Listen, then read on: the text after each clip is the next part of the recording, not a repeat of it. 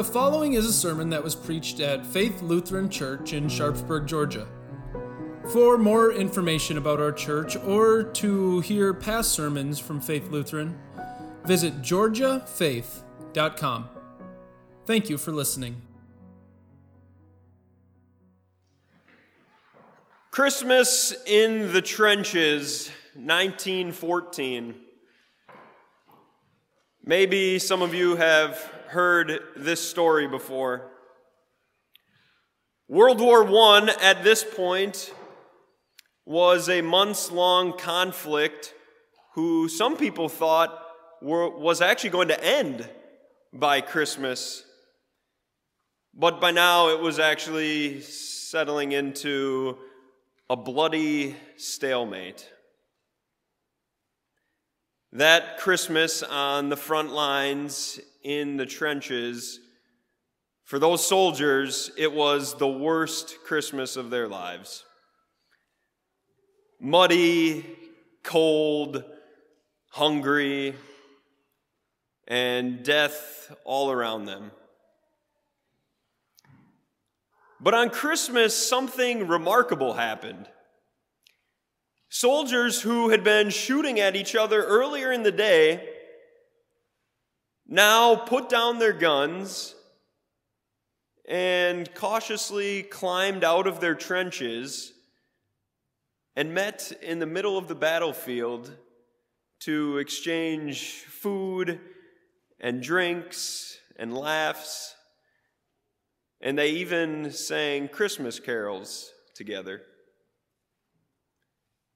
Pretty remarkable. Christmas can kind of have that effect on us, can't it?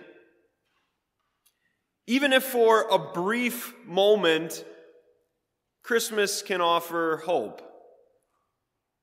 The presents, the food, the gatherings, they can be a welcome distraction to the responsibilities and the burdens that weigh us down. But just like that Christmas truce in World War I was gone in the blink of an eye as the war dragged on for four more bloody years, so Christmas can quickly fade away as we return to the daily struggles that we face. But is that all Christmas is? I mean, does Christmas feel like just a distraction? Is it just a, a temporary moment of happiness? Once the parties end and the kids go back to school and, and the decorations come down, do you feel this emptiness? Like, that was really fun for a couple days. But now, just kind of feel meh. When we come off from that high, we might look around and, and we'll see that the, the people that were with us, they, they now went back home, went back to school, or maybe for, for some of us, the, the, the people that we wanted to be here this Christmas weren't here. And it's a cruel reminder of the world that we live in, a world that is affected by sin and death. Or maybe that, that smile that's been on your face this season, you've been putting on a that smile for the kids, but those struggles and, and pain behind that smile won't magically disappear. You see, it's, it's easy for us to get distracted during the, the Christmas season. But I don't want Christmas to just be a distraction for you. You see, Christmas changes everything. Not just for a couple days, but for a lifetime. for eternity. This morning, we're going to see two people who modeled that for us. These two people were forever changed by Christmas because they knew what Christmas truly was. Christmas was God keeping his promise to deliver us from all pain and loss and sin forever. So, there were Mary and Joseph headed to the temple in accordance with the law of Moses. Mary, having given birth to a male, had to wait 40 days before she would then go to the temple to offer a sacrifice so that she could once again become ceremonially clean. They also were going to the temple because this was their firstborn male son. And so, in accordance with the law of Moses, this firstborn male was to be set apart to the Lord. Now, we need to remember why this was important for the Israelites. You see, when the Israelites were, were slaves in Egypt, God miraculously intervened to rescue the Israelites from the oppression of the Egyptians. God gave the Pharaoh of Egypt chance after chance to release the Israelites, but he refused. And so then God acted decisively. On the night that became known as the Passover, the Lord was going to go through the land of Egypt and strike down the firstborn of every house in Egypt. But to his people, the Israelites, God told them to take the blood of an unblemished lamb and to paint it on the doorposts of their houses. And so that night, as the Lord went through the land of Egypt, when he saw the blood of the lamb on the doorposts, he would pass over that house. And in that way, he would spare the firstborn. To remember great night of deliverance in the following generations, this is what the Lord said to the Israelites. On that day, tell your son, I do this because of what the Lord did for me when I came out of Egypt. This observance will be for you like a sign on your hand and a reminder on your forehead that this law of the Lord is to be on your lips. For the Lord brought you out of Egypt with his mighty hand. And so that's what Mary and Joseph were doing. Just as the Lord had commanded them. They were in the temple to set apart their firstborn male to the Lord. But of course, that night in Egypt was not the ultimate deliverance of the Israelites. Year after year, as the people of Israel celebrated the Passover, they looked ahead to the promised one still to come. Because just as God had delivered Israel from the bondage of slavery in Egypt, so God had promised to send one who would deliver all people from the bondage of sin. And so that's where we find Mary and Joseph doing what the law of Moses commanded them, remembering the Lord's deliverance of their ancestors, when this man, Simeon, shows up. Now, we're told some incredible things about this man, Simeon. It says that he was a righteous and devout man. He's a model Christian, if you will. And then we're told that the Holy Spirit had revealed to Simeon that he would see the Messiah before he died. Can you imagine that? This, this promise that was in the works for hundreds, even thousands of years, and now the Holy Spirit tells Simeon, You're going to see it.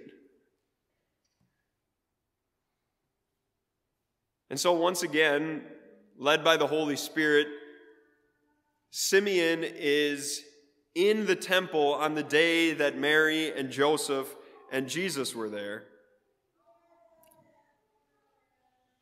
And it was then that Simeon got to hold salvation in his arms. The promised one was, was here. Simeon saw the baby with his own eyes. And what he says next is the only proper response to the greatest gift ever given. He says, You may now dismiss your servant in peace. That's it. I've seen it all. I was kind of imagining like if my daughter said that after she got a Christmas present. this is the greatest gift ever. I don't need any more Christmases. Simeon says, I've seen it all. What could be greater than holding and looking at that baby? He says, My eyes have seen your salvation. This baby was Emmanuel, God with us, a light to the Gentiles and the glory of Israel. Simeon then turned to Mary and revealed more about what this baby's life would entail. Simeon says that this baby would cause the falling of many and the rising of many. You see, some people would speak out against and reject this baby. And yet, there would be others who would see this baby for who he was the Savior of the world the Savior who had come f- for all people. Enter Anna, this old woman who was familiar with, with loss and suffering. She was another model Christian. She had spent her days praying night and day in the temple.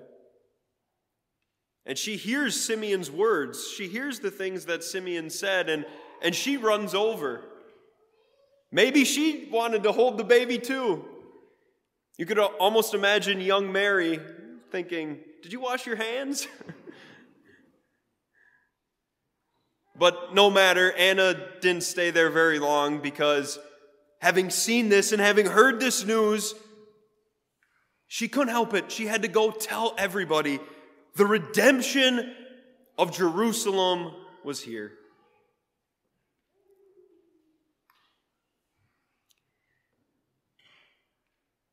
The thing is about Simeon and Anna, as, as glowing of a description that we get here of them, their need for a Savior still remained.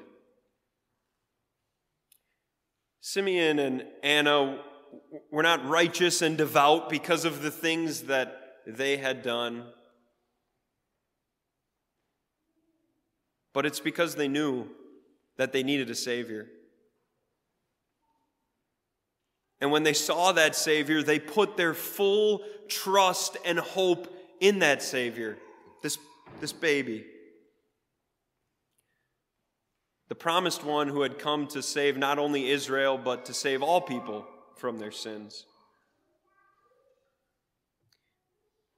We don't know what happened to Simeon after this. Maybe the Lord did soon take him home, as, as Simeon had said. I, I can depart in peace now. Or maybe he lived on for, for years after this. We don't know. But one thing is certain his life could never have been the same having held the Savior in his arms. This Savior who, at 40 days old, as Mary and Joseph brought him to the temple, he was already perfectly fulfilling the law in our place.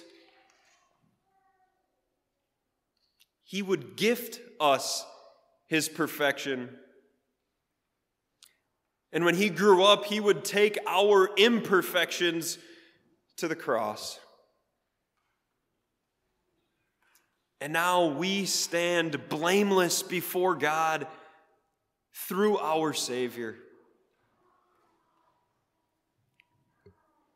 And that's what I want you to, to take with you when you leave this place today and as the new year begins.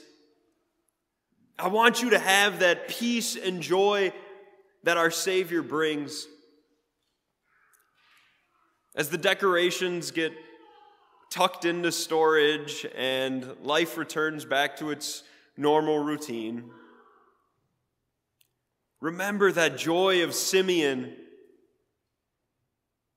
Life could never be the same having held the Savior in his arms. May God grant us that peace and joy now as we look forward to the day when we will experience that perfect joy in heaven forever with Him. Amen.